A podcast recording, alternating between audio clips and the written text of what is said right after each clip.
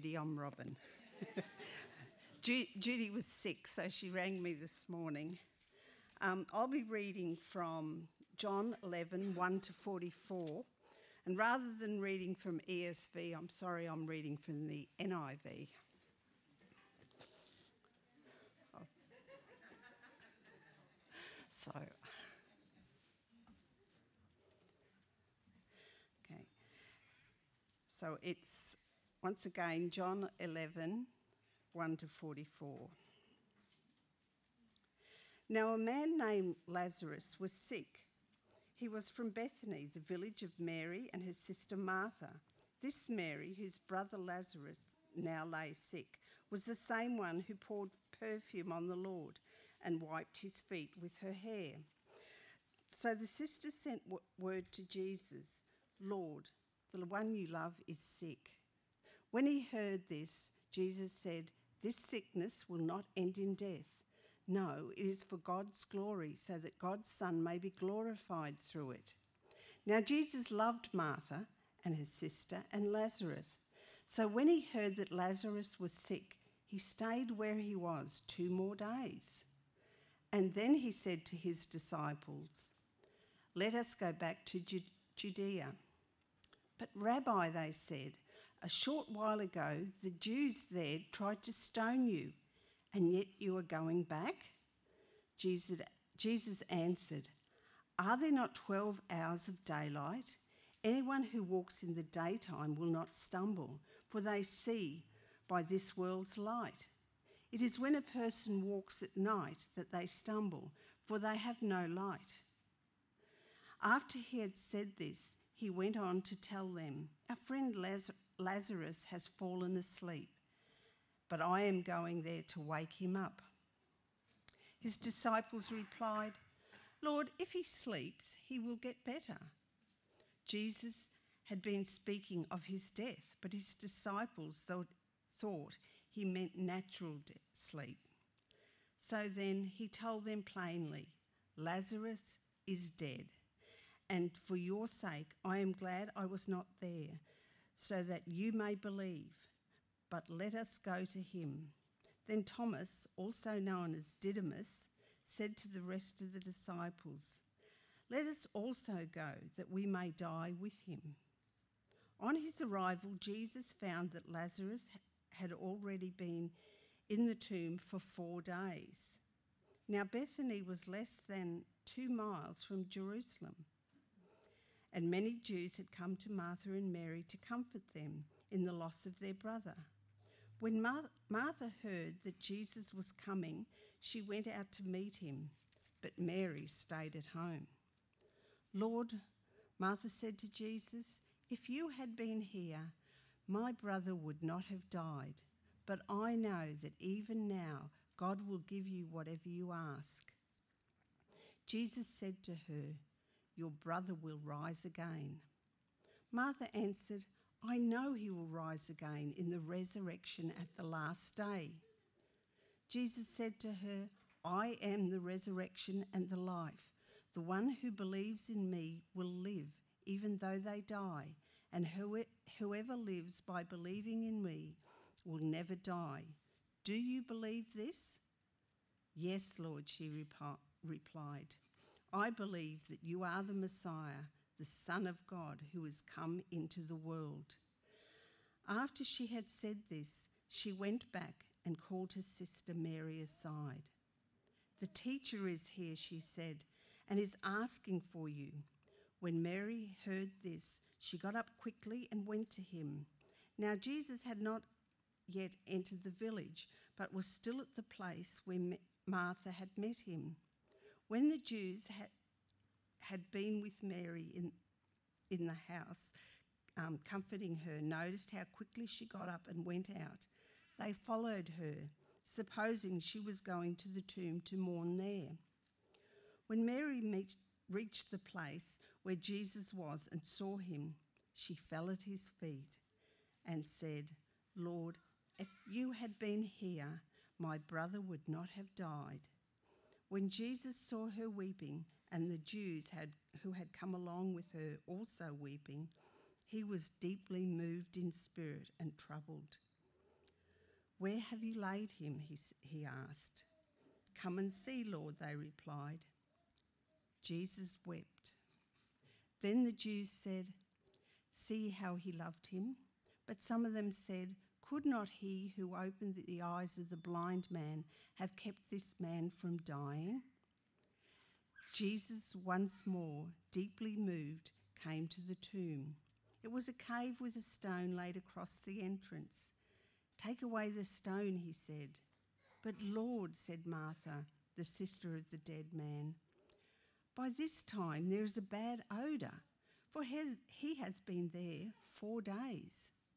Then Jesus said, Did I not tell you that if you believe, you will see the glory of God? So they took away the stone. Then Jesus looked up and said, Father, I thank you that you have heard me. I knew that you always hear me, but I said this for the benefit of the people standing here, that they may believe that you sent me. When he had said this, Jesus called in a loud voice, Lazarus, come out. The dead man came out, his hands and feet wrapped with strips of linen and a cloth around his face. Jesus said to him, Take off the grave clothes and let him go. This is the word of the Lord.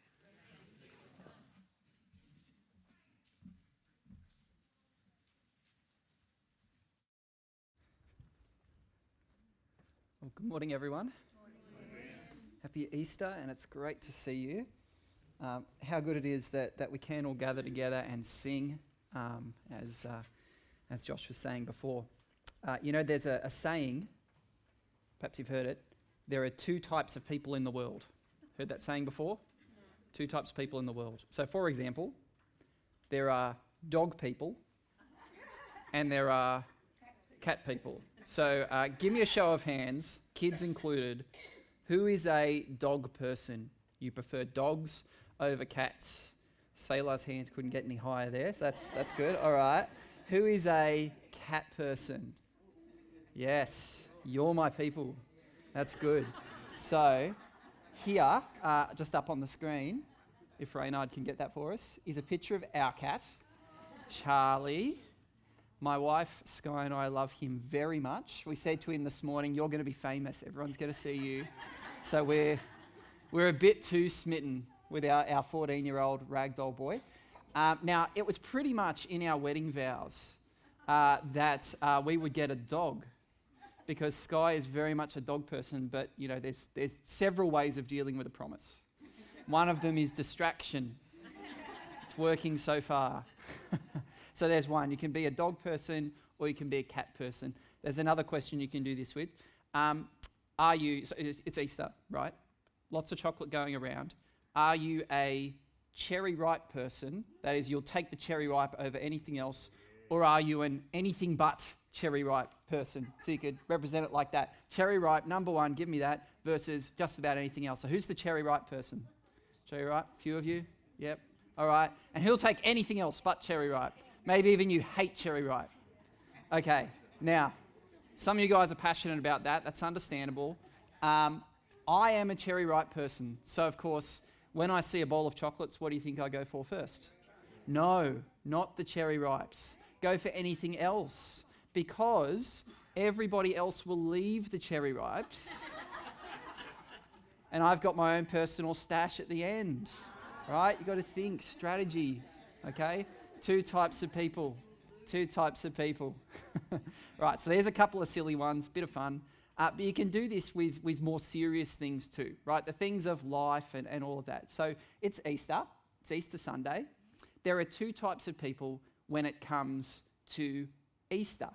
And maybe there's some gradation between these two different poles, but generally speaking, two types of people. So there are those on one hand who think that the Easter story about Jesus is probably about as real as the Easter bunny. Okay? And maybe maybe elements of it are true. So, oh, maybe he's a real person. Maybe he truly did live. Maybe he truly did die on a cross. But this stuff about rising from the dead, This stuff about a stone being rolled away, this stuff about forgiving sin, uh, ascending to heaven, ah, it all just sounds very mythical. So there's one type of person when it comes to Easter, and don't worry, I'm not getting you to put hands up for these ones. there's one. Then there's another type of person who says, yeah, all of this stuff, the, the Easter story, all of it, as the Bible says, totally, completely, historically true. Okay? Two types of people in the world. Again, some gradation between, but generally speaking. Now, I can appreciate what it means to actually be in that first group, okay? To be in the group that says, I'm not so sure about this. Because, uh, as Rob sometimes puts it, Pastor Rob, go down to Avoca Beach, take a walk, talk to someone random, or, or go stand in the car park, Wyoming Alley, talk to someone random, ask them, What do you think about all this Easter stuff? What are they going to say? Maybe get out of my face, maybe who are you? but, but they might say something like, I just don't get it. Like, like, I don't get why Christians believe all this hokey pokey sort of stuff. Uh, about a, a, dude rising from the dead. I, I, don't, I don't understand it. I don't grip it. I don't get why it's so important to them. So I can appreciate that two types of people in the world, two to- totally different ways of looking at Easter because there's this one group says, I don't get the big deal, and the other that says, I think it's the biggest deal of all. Maybe you saw that there were two types of people in the passage that we read, or that um, uh, not Judy read for us, that Robin read for us. Sorry, Robin. So the passage actually centers on a death and a resurrection, you may have noticed, but not Jesus' death and resurrection. It's about a, a man named Lazarus, one of his friends. And the passage really is all about uh, here's Jesus, he does this miracle of raising Lazarus from the dead, but how do people make sense of what he's doing? How do people respond to, to what he's doing? And there's kind of those two types of responses those who go, I just don't get it. This doesn't make sense. And then maybe, maybe those that see an inkling of how this actually works, who Jesus actually is. Two different responses, two different types of people we see in this passage. That's why I've chosen it. And so this morning, I want us to see ourselves, as it were, like the characters in this passage. Does that make sense? So we're putting ourselves into their shoes trying to, to look at Jesus, listen to Jesus, watch Jesus, and make sense of what he's doing with this miracle around Lazarus. And as we do that, it'll point us to the whole significance of Easter, and maybe we'll see, oh, I get it a bit better now. That's our goal. I think it's actually a good one that all of us can join in on, whether it's your first time at church, you're at church every week, or you, you come just for Easter and, and Christmas um, I think this is the sort of goal that, that any of us can join in on. So, does that sound okay? Yeah. Excellent. Let's dive in. Uh, first, we'll pray. So, um, if you've got a Bible, we're, we're going to, to John 11, but let's pray first. Father God, uh, thank you that you are here and that you speak through your word. We pray, Lord, show us what you need to, what you intend to show us as you speak this morning. In Jesus' name, amen. So, once again, if you have a Bible, uh, open up to John chapter 11. Um, if you don't have a Bible, I encourage you just to look on with someone nearby. Um, we're going to be looking at the words of the text. It's not just going to be me saying whatever I want. We're looking what's in the Bible. Um, you can also download a Bible on your phone. Just go Google, search Bible, click it, download it, and find John 11. So, in John 11, right at the start, the story opens with bad news. There's an urgent message that arrives to Jesus and his disciples. It's from two women, um, sisters, Martha and Mary, who Jesus had met earlier on in his journey. Okay? And Martha and Mary send this bad news message. It says this in verse 3 Lord, he whom you love is ill. So, Martha and Mary, they have a brother whose name is Lazarus, and he is ill. He's sick. This is, of course, bad news. Why do you think they're sending this letter to Jesus? It's not a funeral announcement, right? Because They've seen Jesus perform miracles. They've seen him open the eyes of the blind. They've seen him have paralytics begin to walk. So, why are they sending this letter? Obviously, they hope that Jesus will come and heal Lazarus before he dies. That's why they send it. And so, what does Jesus do? We'll jump down to verse 5. Verse 5 tells us that Jesus loved Mary and Martha and Lazarus. And then look at the verse the first word of verse 6. It's the word so. He loved Mary, Martha, and Lazarus. So, of course, he went to heal Lazarus, right? He loved them. No. Here's our first surprise of the passage. Here's the first little bit where maybe we wonder which group am I in here? Am I getting what Jesus is doing or am I not getting it? Uh, okay, let's try and figure it out. Okay? So he says um, actually that no, we're going to stay here. And what's the reason? Verse 4, he actually unpacks it for us. He explains to us the reason. Verse 4 says this This illness does not lead to death. It is for the glory of God, so that the Son of God may be glorified through it. All clear now? Maybe not. A little bit cryptic. Firstly, because you know Lazarus' illness in the course of time does lead to death, so got to figure that bit out. But also, hold on, what's this stuff about the glory of God and the Son of God being glorified? Well, if I was one of Jesus' disciples standing there, probably like you, I'd be scratching my head, wondering what all this is. But here's what Jesus is saying He's saying that this is bigger than just healing Lazarus. There's something bigger that he's intending to accomplish here. Has to do with the word glory. He's going to show the glory of God. And glory in the original biblical language, because you'll appreciate um, we have English translations here, but the Bible was originally written in Hebrew and Greek. So the original word for glory has this, this sense of weightiness or substance to it. Okay, so you see the word glory and you hear weightiness, substance. He's going to show the weightiness, the substance of God. He's going to show who God really is to the people who are looking on as a result of what will happen with Lazarus. Think of it a bit like this you know, there are things that you know about me. If you've been at this church for quite a while, maybe you know quite a few things about me. If this is the first time you've met me, then at least you know that I love cherry ripes and I'm a cat person, okay? But they're very surface level things, right? You wouldn't say that you know me just because you know those couple of things about me. Um, I'm more than cherry ripes and Charlie. um, but perhaps if we got to know each other a bit better, I would choose to disclose more of myself to you, right? More of who I am at my core the things that make me tick, um, the things that are, are good about me, um, the things that I want you to know about me deeply. And it's the same here. Jesus is saying that he chooses to stay back from healing Lazarus for that very purpose. As he chooses to stay back, it will put into motion a, a chain of events that somehow will show people more about God. It'll show people more about who God really is, the substance of him so that people will look and they will say, that's what God is like. That's how he works. That's who he is.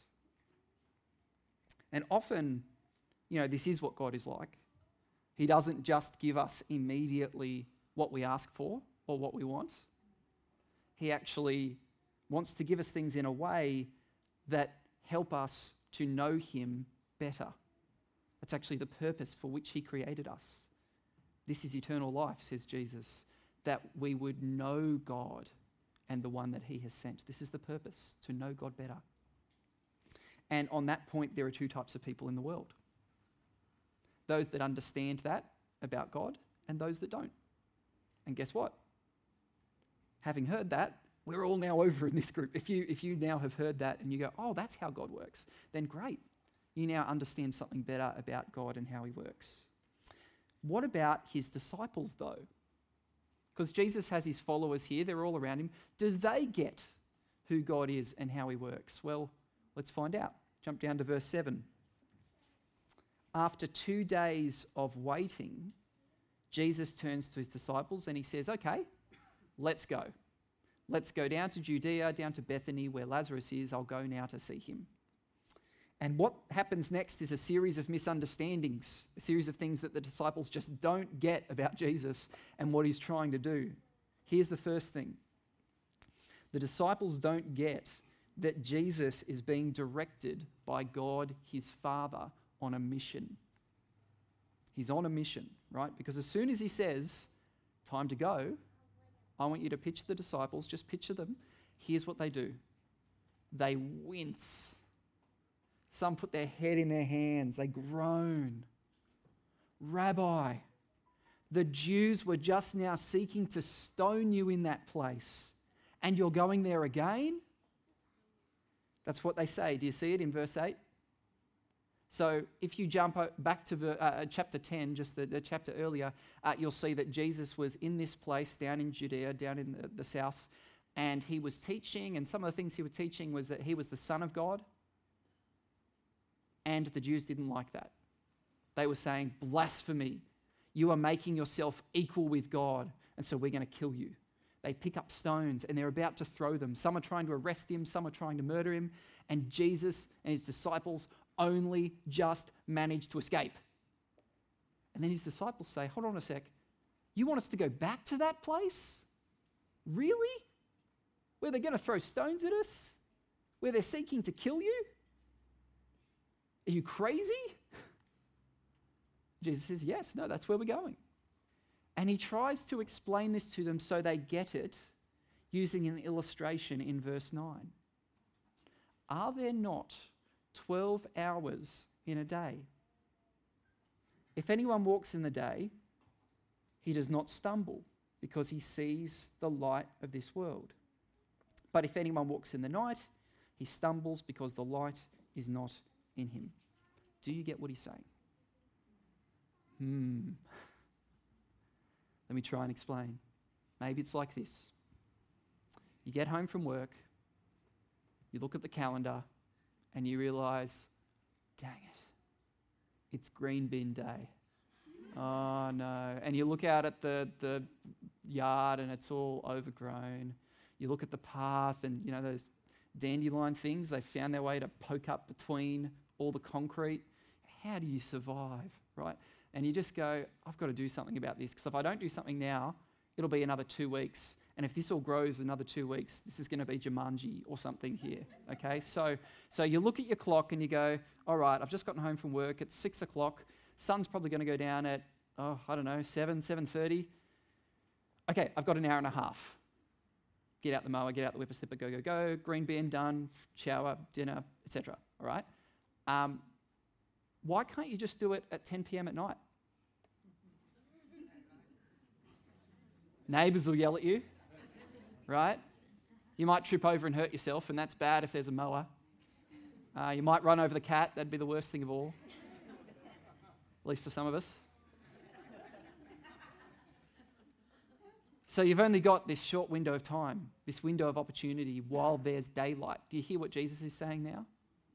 He says there are 12 hours in a day, not 14, not 24, 12 hours of daylight in a day one window of opportunity. He's saying, My Father has sent me on a mission to this earth, and there is only a short period of time for me to do the things that He has told me to do. And so far, He has been out there preaching that He's the Son of God, He's the Messiah who's come to the world. He's been healing to authenticate that claim, He's been uh, doing all these things, and now is the time that His Father is directing Him to go to Lazarus. Not earlier, not later now. In fact, this is really interesting. If you want to talk about 12 hours of day and, and the urgency of Jesus' mission, this is the very last miracle that Jesus performs in John's gospel, right? This is like 12th hour. This is the sun is going down. Guys, we have to go now.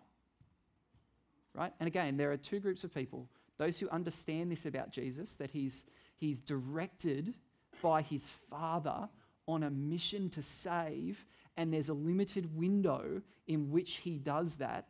He obeys his Father step by step, and those who don't see that about Jesus. Here, the disciples don't yet quite see that. But perhaps this morning, with 2020 vision of hindsight, we can see that, can't we? We can see Jesus is on a mission directed by his Father. Now, as I said, the disciples still don't get it. And you can tell that because, you know, Jesus says in verse 11 that his mission is now to go and wake Lazarus up. What do the disciples say? Oh, well, let's just stay here then. What's the point? If he's just asleep, he'll wake up on his own. Oh, I still don't get it. So Jesus explains clearly no, no, no, no, no. He's dead. Lazarus is dead. And I'm going to go now and do something, verse 15, so that you may what?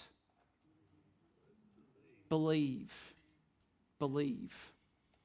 Jesus, now, at this opportune time, is going to go to Lazarus and do something that will show the glory of God, the substance, weightiness, who God is and, and what He's like, such that people will believe.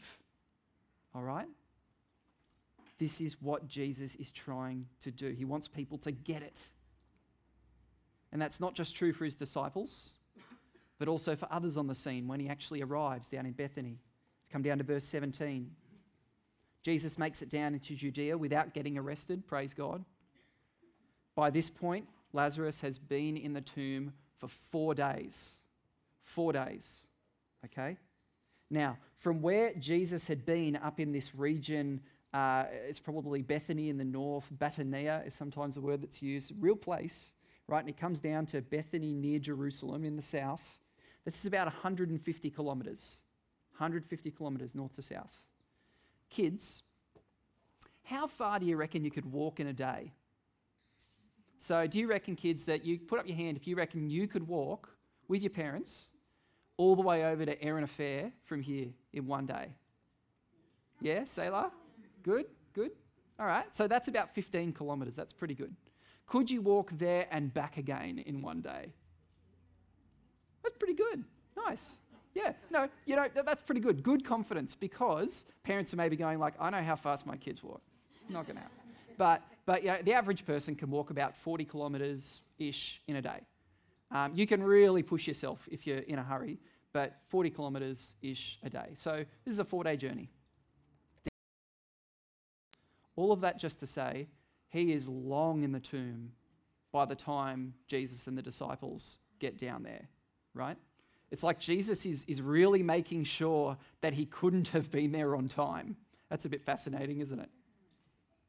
So you can imagine why, as soon as he arrives, Martha, Lazarus' sister, who originally sent the message, she rushes out through the crowd of mourners. She pushes past the rellos who are there to give their condolences. And she stands before Jesus and in verse 21 says, Lord, if you had been here, my brother would not have died. You can understand why she says that, can't you? It's like she's saying, Well, hold on, you've healed the blind, you've made paralytics walk, you can heal those who are dying, so why didn't you come when you got the message? Why did you wait? You could have made it.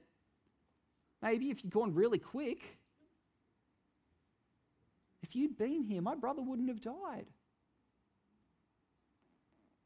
And some of us might have questions for God like this. Maybe we're a bit like Martha, we're in her shoes. You know, perhaps we know that God has the power to do anything, whether or not you're a Christian. Maybe you have this, this sense of there is a maybe a, a God or a, something out there and it's powerful and whatever, it can do things. Especially if you're a Christian, okay? If you know, you know that God is omnipotent. He can do anything. And you know that He is absolutely caring and absolutely loving. All right? So, so why did He let me get this chronic disease? Why didn't He let me keep that job? And now the bank account balance is going down and we're looking at selling the house. And why did He let my son or my daughter get hit by that car? Right? And so maybe we can stand here with Martha in her shoes and go, I get that. Lord, where were you? And those questions particularly sting if we're grieving like Martha is at this time. She's grieving loss. But notice it's not all she says. Can you see that? In verse 22, she goes on. She said, You know, if you'd been here, my brother wouldn't have died. But even now, I know that whatever you ask from God, God will give you. That's very interesting, isn't it? That's very interesting. Lazarus is dead. It might seem like Jesus has disappointed or failed her, but she's still saying, Jesus, I trust you. I know you can still do anything. And so Jesus says to her, Your brother will rise again. She thinks that he's being sentimental.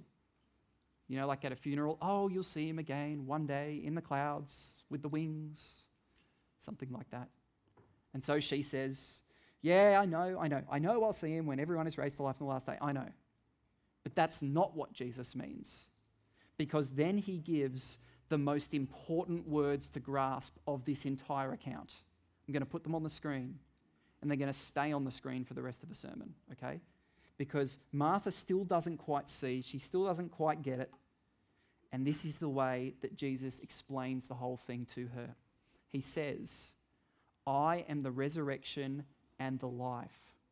Whoever believes in me, though he die, yet shall he live, and everyone who lives and believes in me shall never die. And maybe Martha looks back at her brother's tomb as she hears those words. Just picture it. She looks back at the tomb. He's very much dead. He's dead. Why is he dead?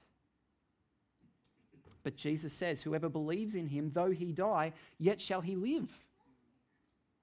Her brother is dead. So, how can that be true? She still doesn't quite get it. But even so, she sees Jesus staring at her, and then he asks, Do you believe this? Her brother is four days dead. Do you believe this? It still doesn't quite all make sense yet. Do you believe this? And then she says, verse 27 Yes, Lord, I believe that you are the Christ, the Son of God, who is coming into the world. You see, there are two types of people those that look at their life circumstances or the brokenness around them and conclude, oh, this is evidence that God doesn't exist. Or this is evidence that God has abandoned me. And on the other hand, there are those who say, I don't have all the pieces together yet. Maybe I'm still in the midst of grief and pain. Maybe there are some things that aren't making sense to me. But here are the things I know to be true about Jesus. Do you notice how Martha does that? She doesn't say, you know, Yes, Lord, I know that you're about to raise my brother from the dead. He does, she, she doesn't know that. She says, Yes, Lord, I believe that you, and then says things about him. Right? He's this second kind of person. It's, they hold on to what's true about Jesus. Right? So Martha says, He's the Christ. That is God's chosen one, unique in his plan of salvation. Uh, she says that He's the Son of God which in the first century basically means Savior. He's the, the one chosen to save. And he's the one coming into the world. That is, he's, he's sort of God in flesh, uh, as we know in hindsight. You know, not a distant, far away God who doesn't care, but one who has come near. She says these things Jesus, I know that you are the Christ, the Son of God, who is coming into the world.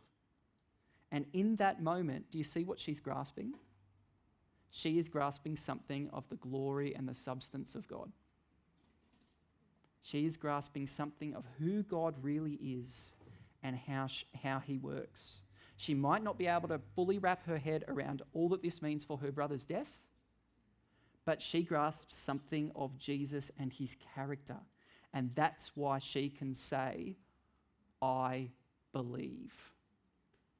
This is critical to understand about the way that God works.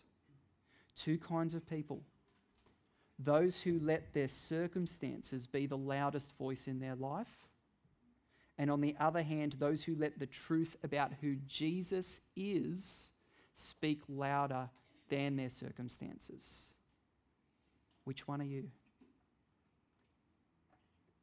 Now, there are other people in this scene as well, and I wonder if you see yourself in any of them. So come down with me to verse 32. Remember, Martha has a sister, Mary, and when she finds Jesus, she says the same thing that Martha did, right? Lord, if you'd been here, my brother would not have died. But here's the difference. She doesn't go on to say the extra bit that Martha said about, but I know that you can do anything. Instead, her grief stricken words just hang there in the air. Maybe she just can't get there yet. She is so struck by her grief. And what does Jesus do? What does Jesus do? That's right. Jesus actually comes and weeps with her. I want you to just, just pull back into this point, pull back into this. Mary has come to him in grief. He doesn't say, You have little faith. He doesn't say, Snap out of it. He sits down and weeps with her. Jesus wept. Then there's another response. There are some Jewish funeral attendees. Verse 36. They see Jesus weeping and they say, Oh, see how he loved Lazarus. What are they seeing in Jesus? They're just seeing a man who lost his friend and is sad about it. So they don't see the bigger picture at all, right? They're, they're in that first category of people that don't get any of this. They're very far away, actually, from getting any of this. Others in verse 37 make this sort of accusation of Jesus. Hey, if he could heal the blind, couldn't he have kept Lazarus from dying? Right? They don't get it either. It's like they're saying, you know, wasn't he powerful enough? Didn't he care enough? And Jesus, he sees all these different responses, okay? So Martha, Mary, the Jews, all these different ones grief, doubt, naivety, accusation. And verse 33 tells us he was deeply moved in his spirit and greatly troubled. Do you see that there? And again, in the original language, deeply moved means something. We might, we might get an image when we hear deeply moved. We might get like, oh, something like that, like just compassion or something. But actually, there's something different going on here. In the original language, this word deeply moved evokes the sense of a horse blowing out through its nostrils in anger. And I'm not going to demonstrate. Would not go well for everything that's here and here.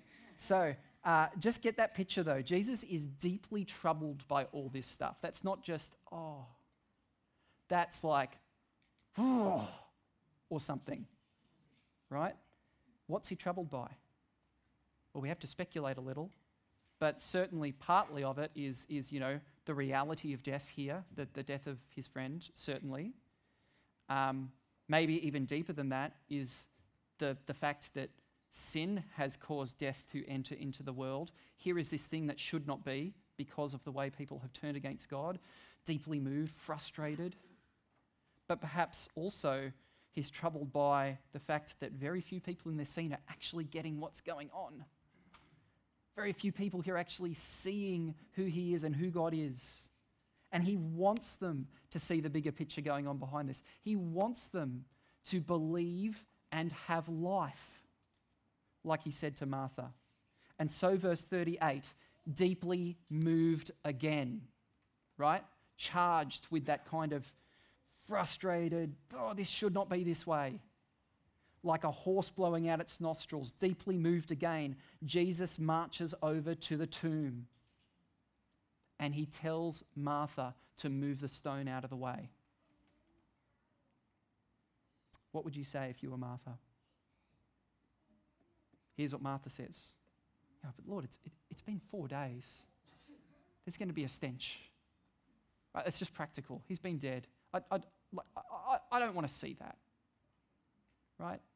So she still doesn't quite get it, does she? Which is why Jesus then says in verse 40, Did I not tell you that if you believe, you would see the glory of God? Hey, this is the moment when you can get it. If you believe, do you believe? And that's when Martha takes a step. She, along with others, move the stone. And imagine the silence that follows as they all stare into the darkness, their eyes beginning to adjust, and they hear behind them Jesus praying to God. He says, Father, I thank you that you have heard me. I knew that you always hear me, but I said this on account of the people standing around, that they may believe that you sent me. He's praying, but not for himself. He's praying for those listening. He's praying for those looking into that grave at that very moment. He's praying that they would believe and get it and see the glory of God. And at that very moment, verse 43, he cries out with a loud voice, Lazarus, come out. And the scriptures tell us that the man who had died came out, still bound in linen strips from his grave clothes. There he is. Jesus says, Unbind him and let him go. And that's it. That's the end of the story. Hold on. What, what was Martha thinking? What was Mary thinking? What were the, the Jewish mourners looking on who didn't quite get it? What were they thinking? Did they get it? Did they come to understand? It Doesn't tell us. I think there's a reason we don't get their immediate response. It's because this whole story, this whole account, as amazing as this miracle is, it's actually just a signpost to something else. It's actually pointing us elsewhere. Jesus raised the man from the dead. Yes, that's incredible. I can't do that, neither can you. Sorry if that's news to you. But it's only a signpost pointing to something even more incredible, something more about the glory of God. And remember Jesus' words from before, these ones I am the resurrection and the life. Whoever believes in me, though he die, yet shall he live. And everyone who lives and believes in me shall never die. That is not just Jesus saying, I give resurrection and life. Hear the difference there? It's not just I give resurrection and life. He's saying, I am the resurrection and the life, which is exactly what we celebrate this morning on Easter Sunday, isn't it? That He is the resurrection and the life.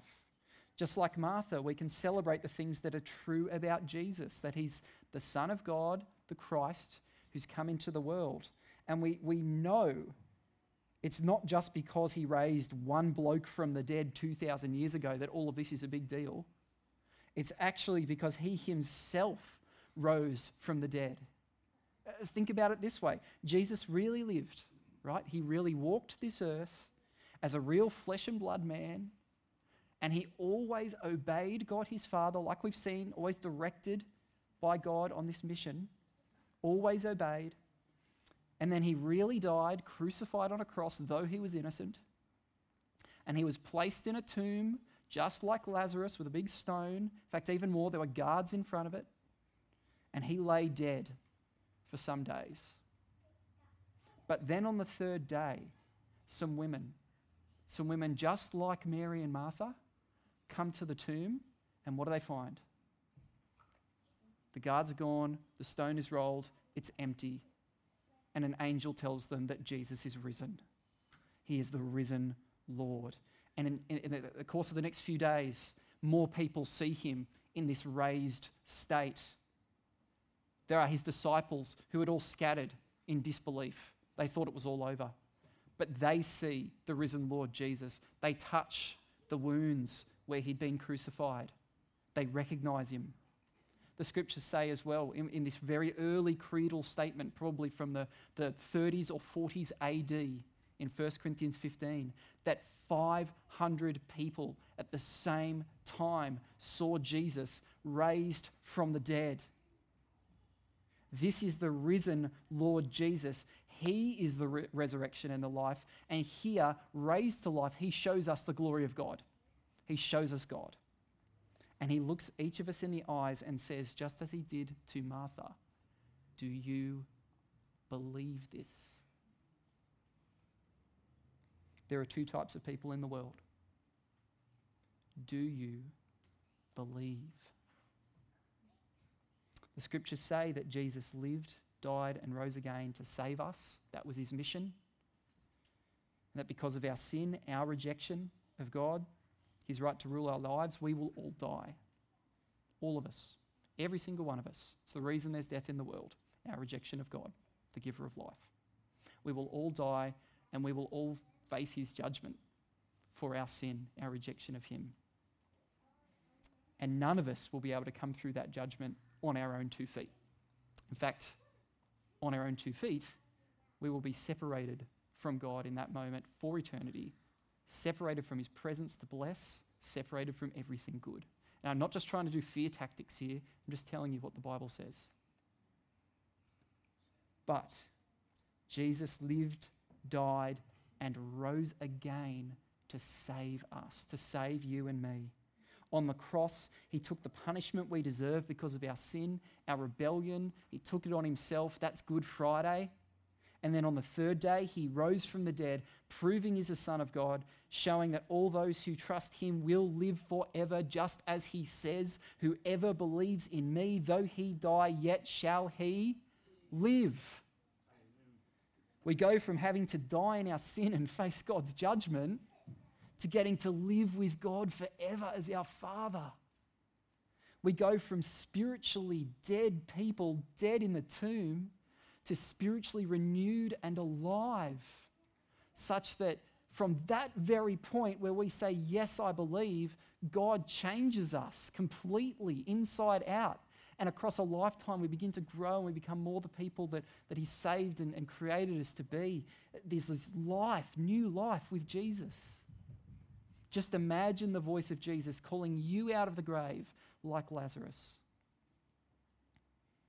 And there are two kinds of people. Two kinds of people those who get this, those who don't.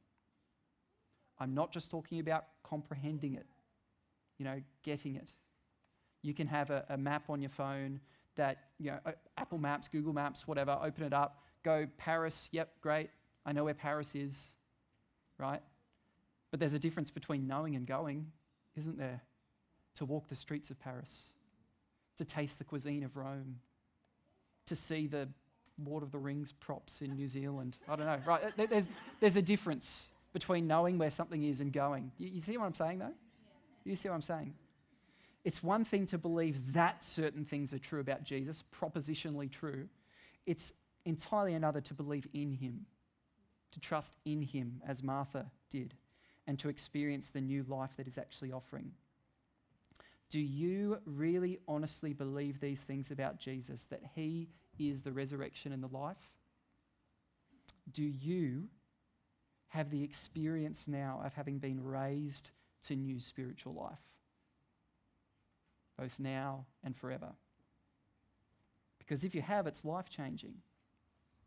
And I know this because I was once the first kind of person right? I was once the one who didn't get it. I wasn't raised a Christian. I was raised in a, a non Christian household, loving household, get along very well with my parents and my brother, but non Christian. They, they didn't want me to know Jesus. But um, in the course of time, I, I, heard some of the things that you've heard this morning, um, and, uh, and I thought about them, and I saw sin in my life, a rejection of God in my life, and I realized I needed Jesus that only He and His work on the cross could actually save me. And so, look, at the time I didn't know much. You know, I was an early teenager. Um, I didn't have a lot of answers, didn't have a lot of knowledge of the Bible, but I know, knew a few things to be true about Jesus, and I chose to trust Him. And from that moment, I walked out of the grave into new spiritual life, eternal life. I'm so glad I did. Not, not because I'm smart and clever and I figured it out, but God opened my eyes, right? He did it. And I'm so glad that He did that. I, honestly, I'm so glad. it, it hasn't made life easy. In fact, quite the opposite in some ways. Uh, some of you, just a few of you, know that, that this last year for me has been an incredibly difficult year, a very faith challenging year. But I am so glad that I have Jesus. I am so, so glad that He has given me new life. I'm glad that He's called me out of the grave to find friendship and a home with Him forever. And maybe you're the same as me. If so, what a day to celebrate. How good is that? Here we are, Easter Sunday, celebrating Jesus. But perhaps there is someone here who's thinking, look, I wish I could believe. I wish I could get these things. And maybe even as Dan, as you've explained it through, yes, I can follow and comprehend. And I think I get it. I'm like, I'm moving like this, and yep, okay. But I just don't think I could step over the line and actually believe. I've actually talked to, to lots and lots of people in that position. Lots. And here's the question that I always ask What's stopping you? It's not a rhetorical question. Like, sincerely, what's stopping you? Maybe, like the people in today's passage, you're concerned because you don't quite have all the pieces together yet. There's still things in your life that aren't sorted out. There's still things that you need to understand about Jesus, about God. But what if you took Jesus at his word from what you understand even this morning? So that now, as he looks at you and says, Do you believe? you can actually say yes and walk out of that grave. That could happen for you. Think about what that could be like to know that you're right with God because Jesus has dealt with your sin at the cross. To know that you've been raised to new life together with Jesus here today. To know that your eternal future is secure because the risen Lord Jesus holds it securely in his hand right from this very moment where you choose to believe in and trust in Jesus as your Savior. Now, that could be true for you this morning. And don't worry, not going to do like an altar call or everyone close your eyes and put up a hand. We, don't, we're not doing that. I just want to put that to you. And if you are that person, please don't leave today without sharing that with someone. Talk to someone. Say, I think that I do want to believe in Jesus. Can you help me work out what that means? Talk to someone here that you trust. If you don't know anyone, come and talk with me, my wife Sky down the front here. Um, we would love to help you understand what that means. And for those of us who already have that life in Jesus, then praise God again. What a day to celebrate. And that's what we're going to do. We're going to keep celebrating today to see the glory of Jesus and praise Him as our risen Lord, which is exactly what we'll do now as we sing. So, uh, Ross, if you want to come up, I've asked Ross just to pray for us as we conclude our time in the Bible, and then we're going to sing.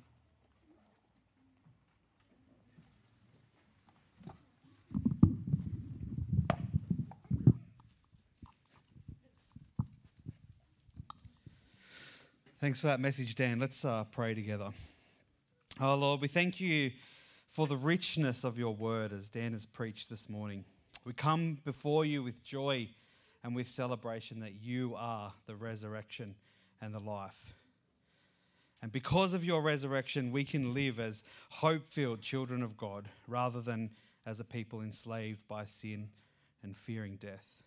Because of your resurrection, when we repent, believe, and put our trust in you, we're no longer slaves to our sin. We're now wrapped in your righteousness. And we thank you for that this morning. Because of your resurrection, you reign as King of kings and Lord of lords. All evil dominions and wickedness now stand defeated, and will one day the victory of sin and death will be fully realized in your second coming. Hallelujah. You died for our sins and rose for our justification. How marvelous. What joy and hope fill our hearts. We are forgiven, we are beloved, and we are yours. In light of this living hope and this compelling love, this measureless grace and the eternal inheritance, free us for spending the rest of our days living and loving to your glory. Jesus,